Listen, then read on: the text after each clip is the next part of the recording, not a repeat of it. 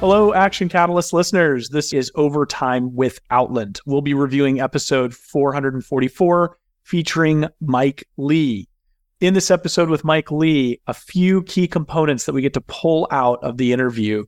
Number one is all consequential moves are a product of either being pushed by pain or pulled by vision. What Mike discusses in the episode is that you must either give your pain a purpose and use it to help others move forward or have a powerful vision that can sustain you against adversity.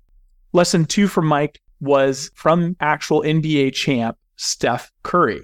He said one thing he learned from Steph was that you learn to base your identity and your self worth on the totality of everything you do, not just professional, not just your athletic or business performance, but in totality. And what that does is take the pressure off of specific areas and helps you get out of your own head so much. Number three, that everything must start with a crystal clear vision and purpose. Clarity of purpose means that the mission becomes more important than the medium it's delivered in.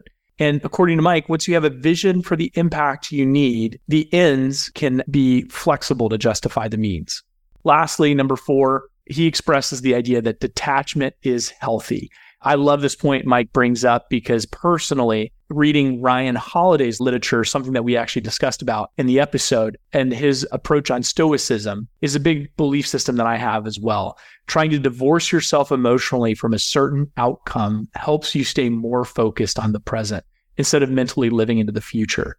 If you want to have more peace, more calm, and approach things with more peace and calm, it's best to detach yourself somewhat from the outcomes and instead put your attachments on the things that you directly control.